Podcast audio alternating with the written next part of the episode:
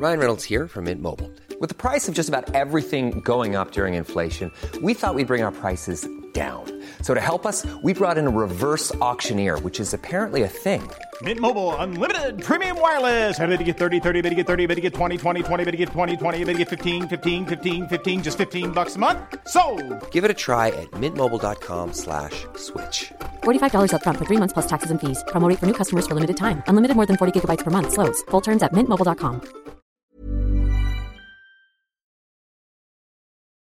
With a $100,000 budget for redecorating, a resident pastry chef, and 35 bathrooms to choose from, working from home won't be too much of a strain on the first family. But behind the dazzling Palladian elegance, the White House can seem pretty small.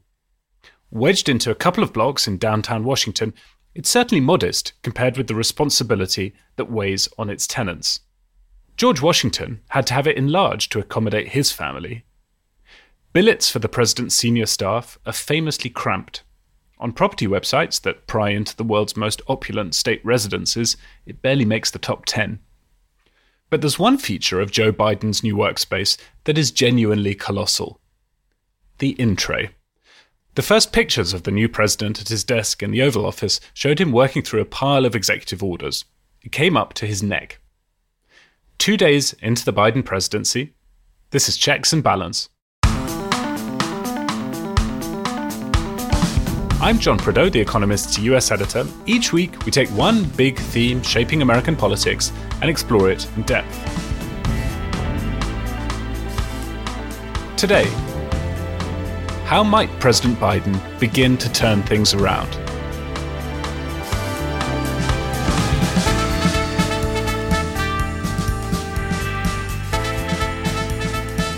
Joe Biden's inauguration took place in a capital city transformed by tight security, a pandemic, and four years of a presidency that resembled a denial of service attack on American governance.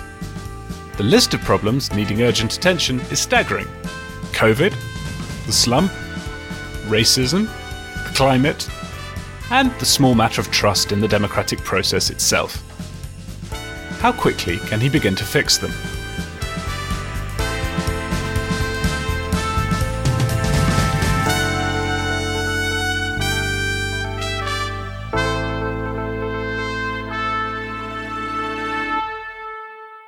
With me, as ever, to discuss all of this are Charlotte Howard, The Economist's New York bureau chief, and Jon Fasman, the digital editor.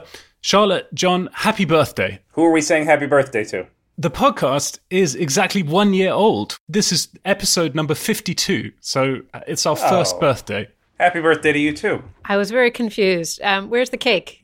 I'm afraid I have no gift for you beyond the fact that we don't have to talk too much about Donald Trump in this podcast, which feels like it might be some form of present. Yes. And you get it's it's like wishing your spouse happy anniversary when they forgot. You get the you get the feeling of, of superiority that you remembered. That's our gift to you. Exactly. That sounds like it comes from experience, Jon Fasman. Trust me, it does.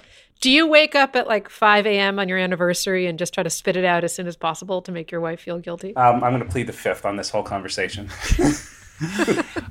Um, changing the topic entirely, I also discovered this week that podcasting as a format is 20 years old this week.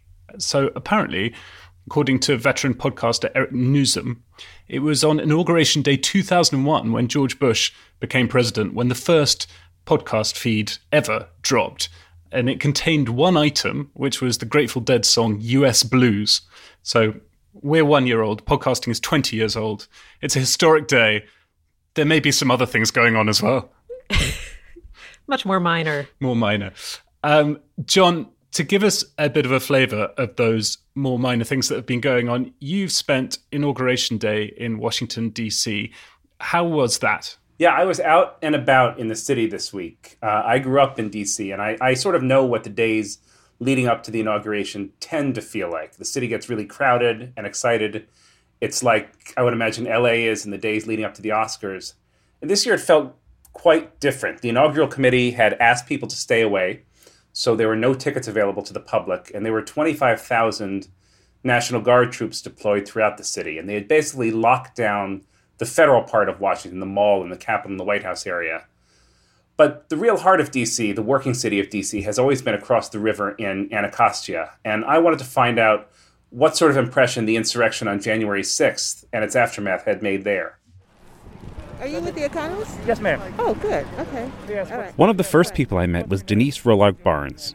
She's the publisher of the Washington Informer, the city's weekly African American newspaper. All of what we are seeing has been festering forever. Now we have a new incoming president and vice president, and uh, we've got a long haul. But Dr. King showed us the way, so, you know, I'm going to focus on that today. I also spoke with Matt Miller at a food giveaway held at a park on the corner of Martin Luther King and Malcolm X Avenues. He was still upset by the attack on the Capitol. It's just unfortunate that um, we have to experience this siege on our city like this. I hadn't experienced anything like this since 9 11. I do think that it's only right that, um, that our government and our, our, our local law enforcement does whatever it takes to, to, to provide safety for for the people of our city. I never would have imagined anything like this in my 52 years of living. I'm Don Vito Premier, and I'm the vice president. I'm, I'm sorry, I'm the president of Community Connoisseurs. There were mixed feelings about what happened two weeks ago. It's, it's mind-boggling. That one one part of it, you want to say that, oh, the world's caving in, and that it's you know racism and things like that. Me personally, as a black man, I don't particularly see that. What I see is that there's a group of people, um, a huge group of people in the United States of America that are not happy with the way the system and government as usual was happening. And um, even though you look at it and you look at Trump and you say, well, he caused this, I beg to differ. I think a lot of this stuff already existed. And when you look over at over 70 million people who voted for him, obviously there's something that's not right. I don't know what that something is, but hopefully our new president can look at that and see if we can, um, you know, kind of like address those issues as well.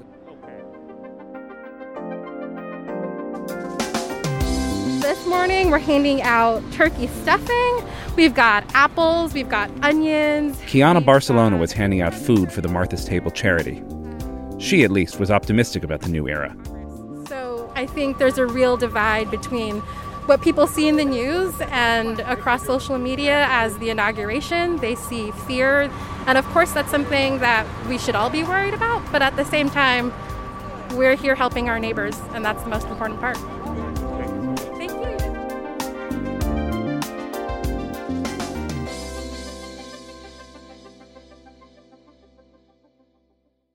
So, Charlotte, about a year ago, we were reporting from the Iowa caucuses, which were yet to be held.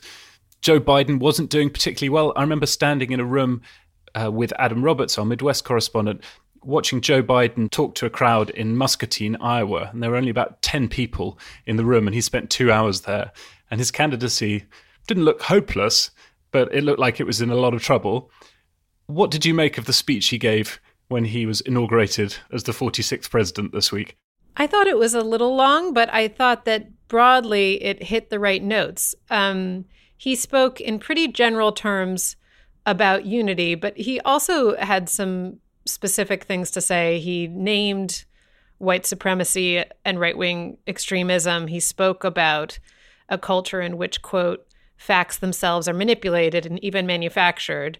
And he called on not just Americans broadly to reject those lies, but also on leaders to be straight. And so there was a lot of stuff in there while trying to keep this sort of um, broad message of uh, of unifying Americans. There was some specific things that he said that I think are important for people to hear to help them move forward.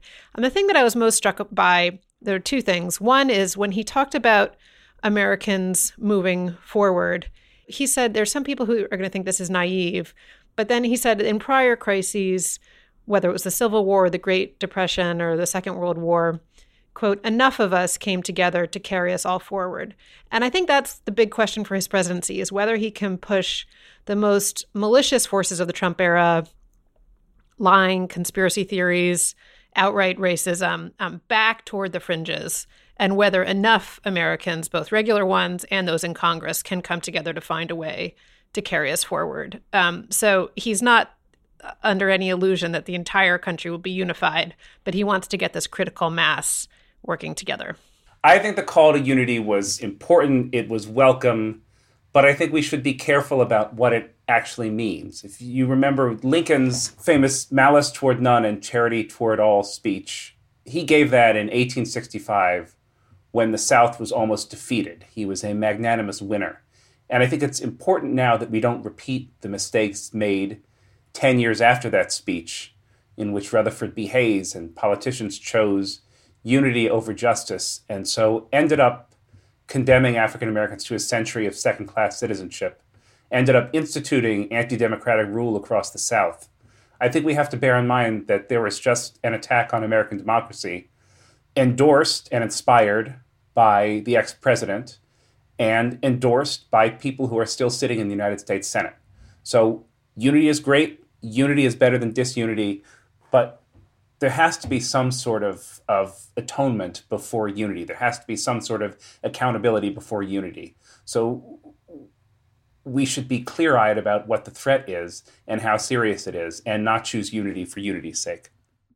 I think that's exactly right. And I actually thought that that's what was so delicately managed by Biden's speech because it wouldn't have been a good idea to get up there and just spend the entire, however long it was that he spoke, railing against Republicans, even if one might think that they deserve it, um, that I don't think would have been particularly presidential or started off his term on the right note.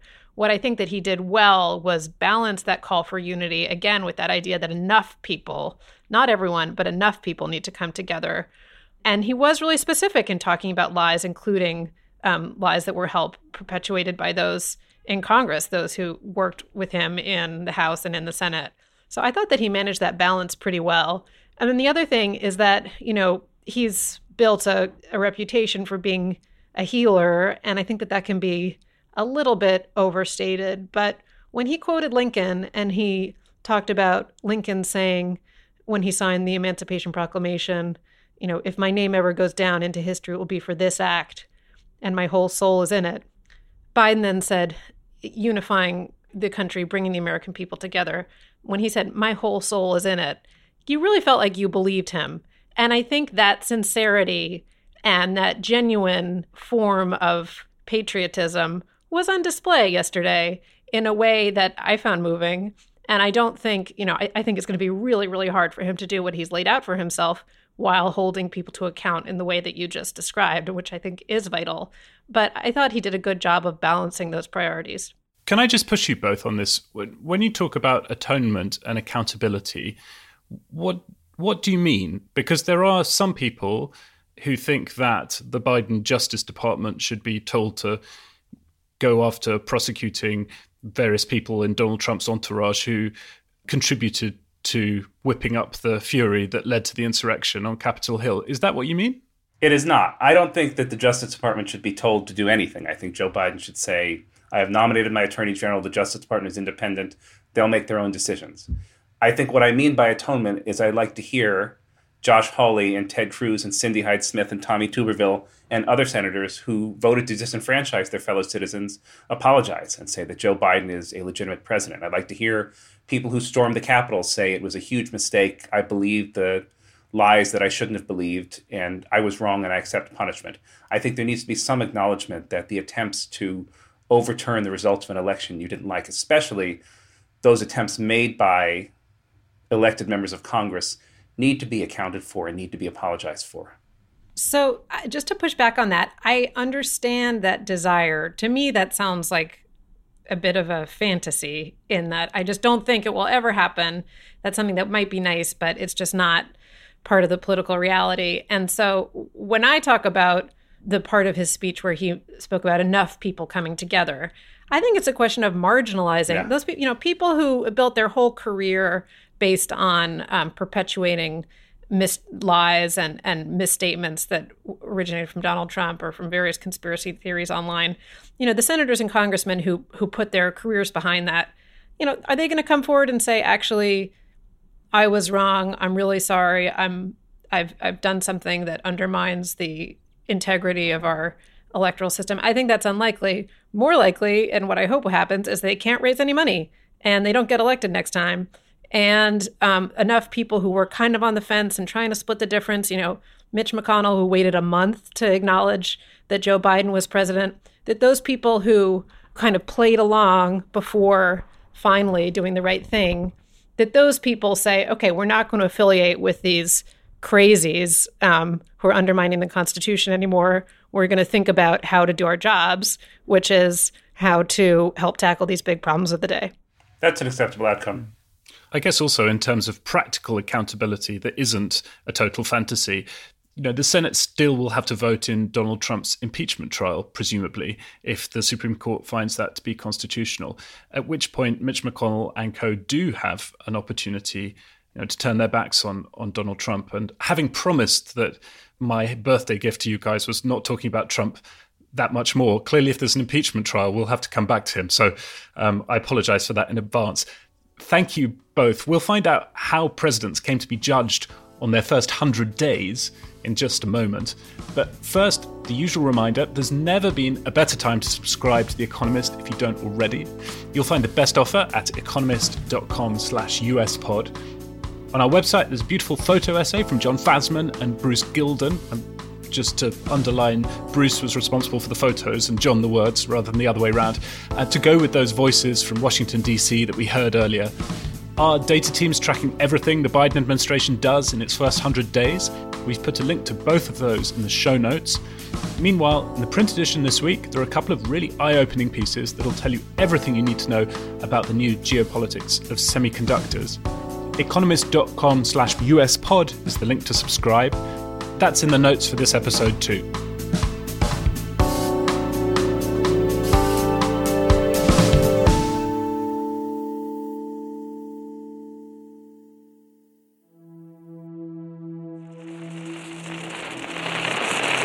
My friends, I want to talk for a few minutes with the people of the United States about banking. A week after he was sworn in, President Franklin Roosevelt addressed America's 60 million radio listeners. I want to tell you what has been done in the last few days and why it was done and what the next steps are going to be. It was the first of his famous fireside chats. A president had never before spoken to the American people so intimately.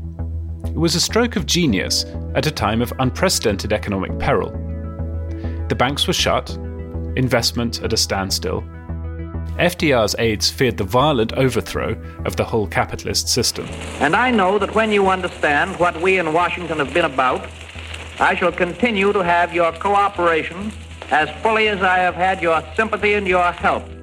Earlier that day, a Sunday, Congress had passed the Emergency Banking Act, effectively federal deposit insurance, to allow the banks to reopen. Roosevelt's words of reassurance came with a flurry of new legislation that became the New Deal. Calm was restored.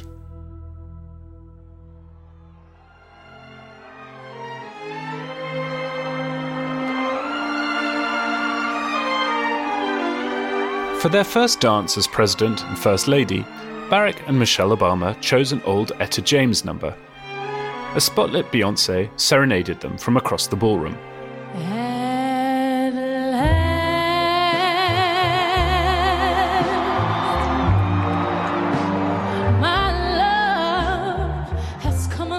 After the nosedive the country had taken under the most recent Bush presidency, it was all rather intoxicating. But the task the new president faced was no less awesome. The country was in the grips of the worst slump since Roosevelt's time. Like Roosevelt, Obama needed an aggressive, free spending plan to restore confidence.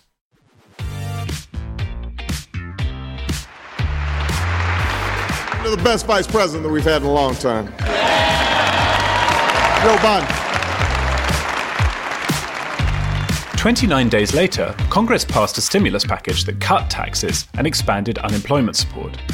The Recovery Act cost $800 billion. Joe Biden had the task of marshalling it through. Joe will keep an eye on how precious tax dollars are being spent. To you, he's Mr. Vice President, but around the White House, we call him the sheriff. But not one House Republican voted for the bill, putting the administration on the defensive as the president pivoted to his personal priority healthcare for all. Despite Joe Biden's experience on Capitol Hill, he struggled to get Republicans to cross the aisle for his boss.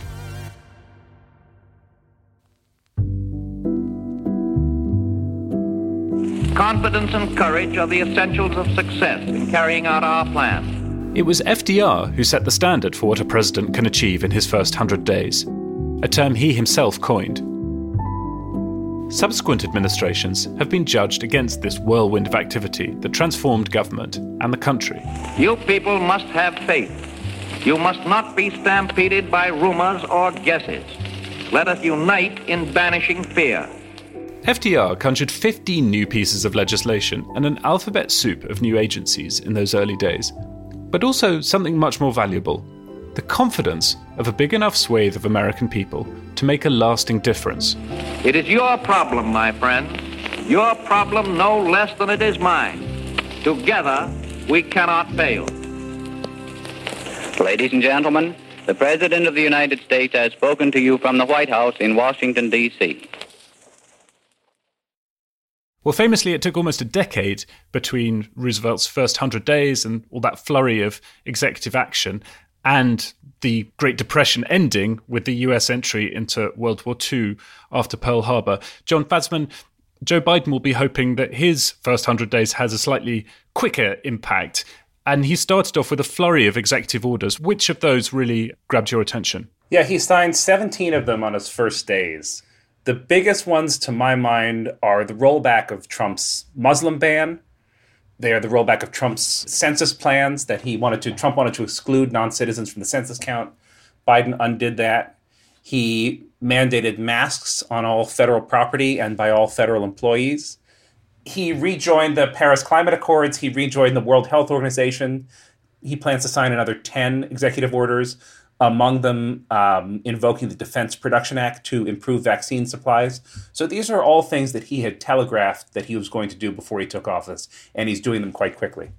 Yeah, I think that that's the right list to highlight. I was struck because I spend my time writing about energy and climate that the that what he did were um, important steps for signaling his intention rather than anything that makes a huge substantive difference in the short term.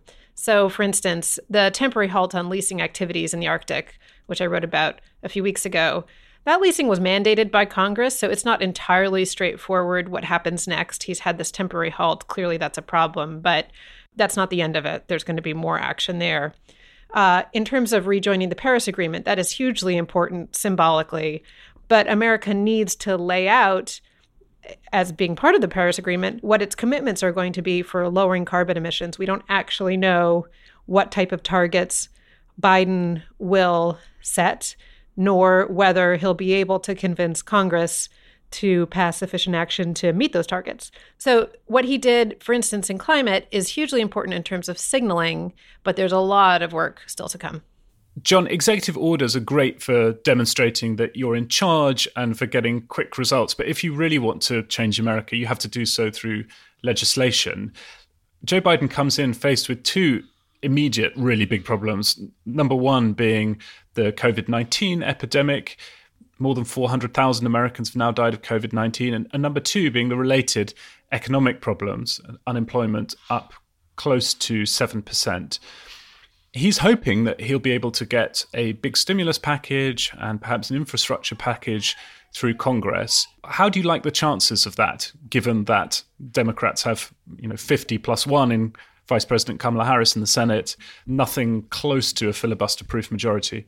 I think the chances are not bad for COVID relief. It may not be 1.9 trillion, but he'll get something through.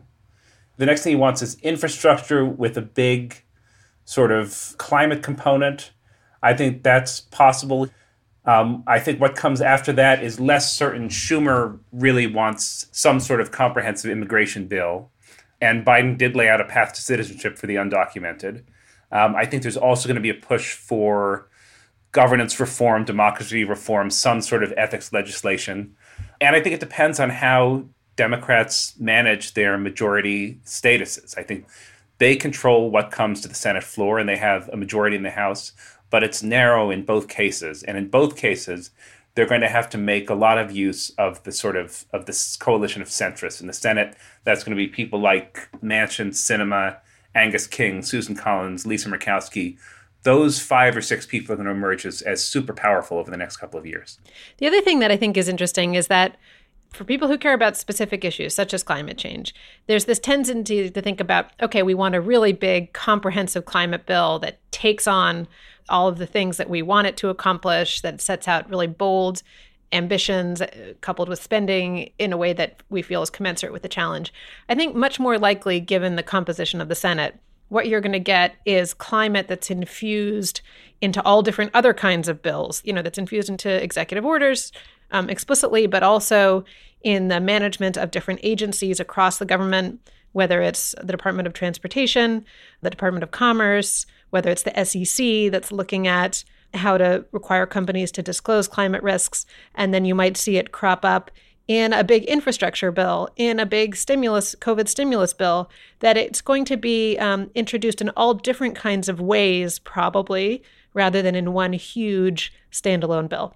I think it's going to be really interesting watching what Joe Biden and Chuck Schumer, the Democratic Senate Majority Leader, decide to prioritize and in what order, because they've got an incredibly complicated problem to solve here. There are all sorts of things, all sorts of issues that different people in America and different factions of the Democratic Party think of as the most important thing. So that might be taking care of child poverty, it might be getting the millions of Americans who lost their jobs back into work, or it might be immigration reform, or it might be climate change, or it might be something else. And they have to run those competing priorities through a kind of complicated algorithm that mixes sort of morality and ethics, you know, what is really the most urgent thing facing America, with questions of political calculation. Because I think it's probably true that each piece of legislation they introduce, you know, if they're able to get it through, it might make the next one a bit harder. So do you start with something that's a really big ask, like healthcare reform? Or do you go for something more modest? And if you go for something more modest, have you then squandered the opportunity to do something bold later down the line? So it's going to be really, really interesting to watch how this plays out. Thanks both. We'll be back in a moment to talk some more about the mechanics of government.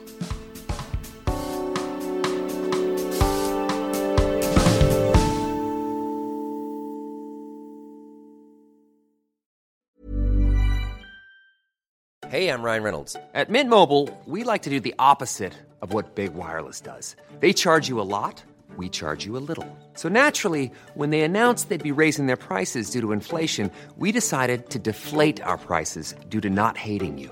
That's right. We're cutting the price of Mint Unlimited from $30 a month to just $15 a month. Give it a try at mintmobile.com slash switch. $45 upfront for three months plus taxes and fees. Promote for new customers for limited time. Unlimited more than 40 gigabytes per month. Slows. Full terms at mintmobile.com. One of the most startling aspects of Donald Trump's presidency was his complete disinterest in the process of governing. People who monitor how the American government works have been sounding the alarm about corrosion in the bureaucratic machinery over the past four years. I've been speaking to Kathryn Dunn Tenpas of the University of Virginia. She's also a senior fellow at the Brookings Institution, and she researches presidential staff and transitions. Biden is ahead of pace of all of his seven predecessors he was essentially the Democratic nominee, probably as of April. Because they knew that, they were already ready to prepare for transition and starting to think about candidates for key jobs way back in April. This is a very organized group. They're disciplined and they have a great deal of experience. And I think that is very beneficial at this moment. And what sort of shape are the federal bureaucracies that the Biden team will come in and take over? What sort of shape are they in? I mean, there was famously high turnover in sort of every bit of the Trump administration.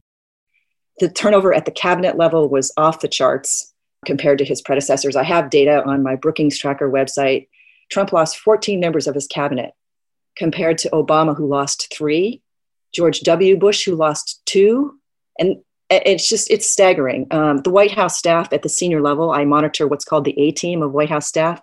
And again, the turnover was off the charts. In his first year, he almost tripled the previous rate of turnover in the first year. And by the end of his fourth year, he had lost 91% of his A team staff. There are six people left who stayed all four years, and two of the six people are related to him. And the Biden administration, the incoming Biden administration, by contrast, is full of people who have lots of experience from the Obama years, the eight years in office, and even Bill Clinton's presidency as well. Some of them have been around for a long time. I don't think you could find a starker contrast in the quality of the staff that's coming in with the Biden compared to the Trump. I actually have a whole database looking back all the way to Reagan at the jobs that the senior staff had before they entered the White House and where they went after. And Trump's staff, his starting A team, had by far the least amount of prior government experience and the most of private sector experience. Government is not the private sector. You know, they don't operate the same. Many of the principles simply don't hold. Not only is the incoming Biden team the most experienced in having served in the federal government, either at the White House or the executive branch level, but it's also the most diverse team in history. You see more people of color, far more women than were in the Trump administration. And I think having this variety of, of perspectives, um, all sorts of historic firsts, the first woman to be the Secretary of Treasury, the first Black to be the Secretary of Defense, the first Native American ever to be put into the cabinet, and then the first immigrant who's running the Department of Homeland Security, Alejandro Mayorkas. And I think all of these new appointments and this dedication to diversity will just energize the government in a way it has never been, at least in the last four years.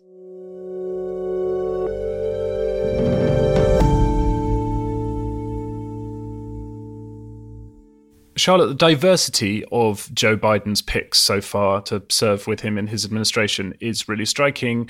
As Kathryn mentioned, also the experience that these folks have. I'm interested in the sort of ideological diversity in there, if you like. I think this administration looks to be a pretty centrist one, judging by its staffing. And I think there's a really interesting way in which racial diversity and centrism sort of go together in the Democratic Party these days. So, just to give an example, Lloyd Austin, who's the pick as the defense secretary, is a former Raytheon board member. And large parts of the Democratic Party, particularly the Democratic left, don't much like big defense contractors having a line into the De- Department of Defense, nor do they like former generals um, serving as defense secretary because of the worries there about civil military relations and you know keeping that divide clear. But because Lloyd Austin is the first African American to hold the post of Secretary of Defense, that makes him somewhat immune from those criticisms for, for the left. So I think Joe Biden, in addition to pursuing diversity, because it's the right thing to do in a country that's very diverse, you know, is being quite smart here. What what else strikes you about the people that he's picked for his team?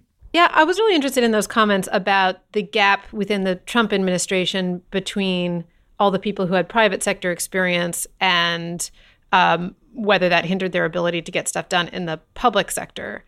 And I do think that there are people who had private sector experience who can do a really good job in government. I kind of reject the idea that having had um, a full career outside of the public sector means that you'll be totally ineffective um, in the private sector. And you, you know, a good person who's worked at a company out in the world takes stock of the organization in which they work and thinks about how best to optimize its operations.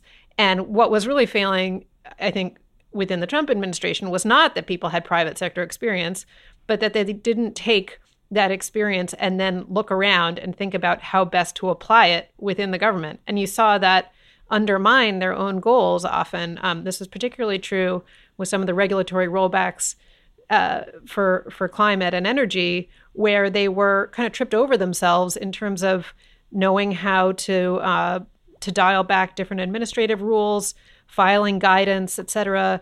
I had someone tell me within the environmental community imagine what they could have done if they knew what they were doing. So I think that sort of incompetence is as much to blame, is much more to blame than um, having had experience in the private sector. And I think Joe Biden, to his credit, has appointed as as we heard a hugely diverse set of people to his administration, diverse in terms of their background, also diverse in terms of their thinking. And that includes people who were in the private sector. And he's gotten a little bit of pushback. He appointed Brian Deese, who had been at BlackRock, um, and he was put in charge of the National Economic Council. That got uh, attracted quite a lot of criticism, but I, I don't think that having been the head of sustainable investing at BlackRock should be an automatic disqualifier. I think that's a huge mistake. And John, the first order of business for this very experienced staff is getting COVID 19 under control and also ensuring a smooth or as smooth as possible a vaccination rollout. As smooth as possible and as broad as possible. I mean, the thing that's striking about Biden's COVID plans is that they're not rocket science and they're not some sort of radical rethinking of government functions. They're just government functions, right? Joe Biden's governing strategy is going to be to govern, which is a welcome change. And the COVID strategy just involves mobilizing the full force of federal government to get vaccines where they need to go, to set up more vaccination sites as more vaccines become eligible to, to lower the threshold for who can get them. These are things that the government should have been thinking about a year ago. And it's a shame that we've had to wait until 400,000 of our countrymen have died before they get put in place, but it is a welcome sign that they're being put in place now. The part of the presidential transition that I feel is being really underreported and needs some more attention is the actual move into the White House. My husband was joking about how strange it would be to move into the White House in any circumstance, but particularly in a pandemic. You're moving into the bedroom that 24 hours earlier was Trump's bedroom. And once you start thinking about that, you can't unthink it. And the question is like, how much Lysol is too much Lysol? There's never going to be enough. Um, but I heard, and then I started looking it up. Apparently, they spent $500,000 on the cleanup, which is way more than usual. Some of that had to do with replacing carpets and things like that. But um, I really, if if it were if it were me and I were Joe Biden, I would really be focusing on that bedroom. Like all the furniture needs to be removed. Well, the cover of this week's Economist features Joe Biden embarking on a deep clean of the White House himself. Though that was before we knew about the five hundred thousand dollar bill for doing so. Of course, Donald Trump did once say famously that he was very much a germaphobe, so perhaps the whole place was left in immaculate condition. I don't know. You want some new mattresses in there. All right, before I let you guys go, I have a quiz for you. James Polk's inauguration in 1845 was the first reported by The Economist. The article appeared more than three weeks after the event itself. While Polk's nomination had been the first news story reported by Telegraph, bulletins still crossed the Atlantic by boat. The Economist picked out Polk's pledge to bring the Oregon Territory into the Union in his inaugural speech. Settlement of the Far West had picked up after the publication of the first guidebook to the Oregon Trail, where did the 2,000 mile trek begin? This was a very popular video game in the 1980s. Yeah. Jon Fasman, did you play it? I did. I did. My sons play it now. In retrospect, it's really weird.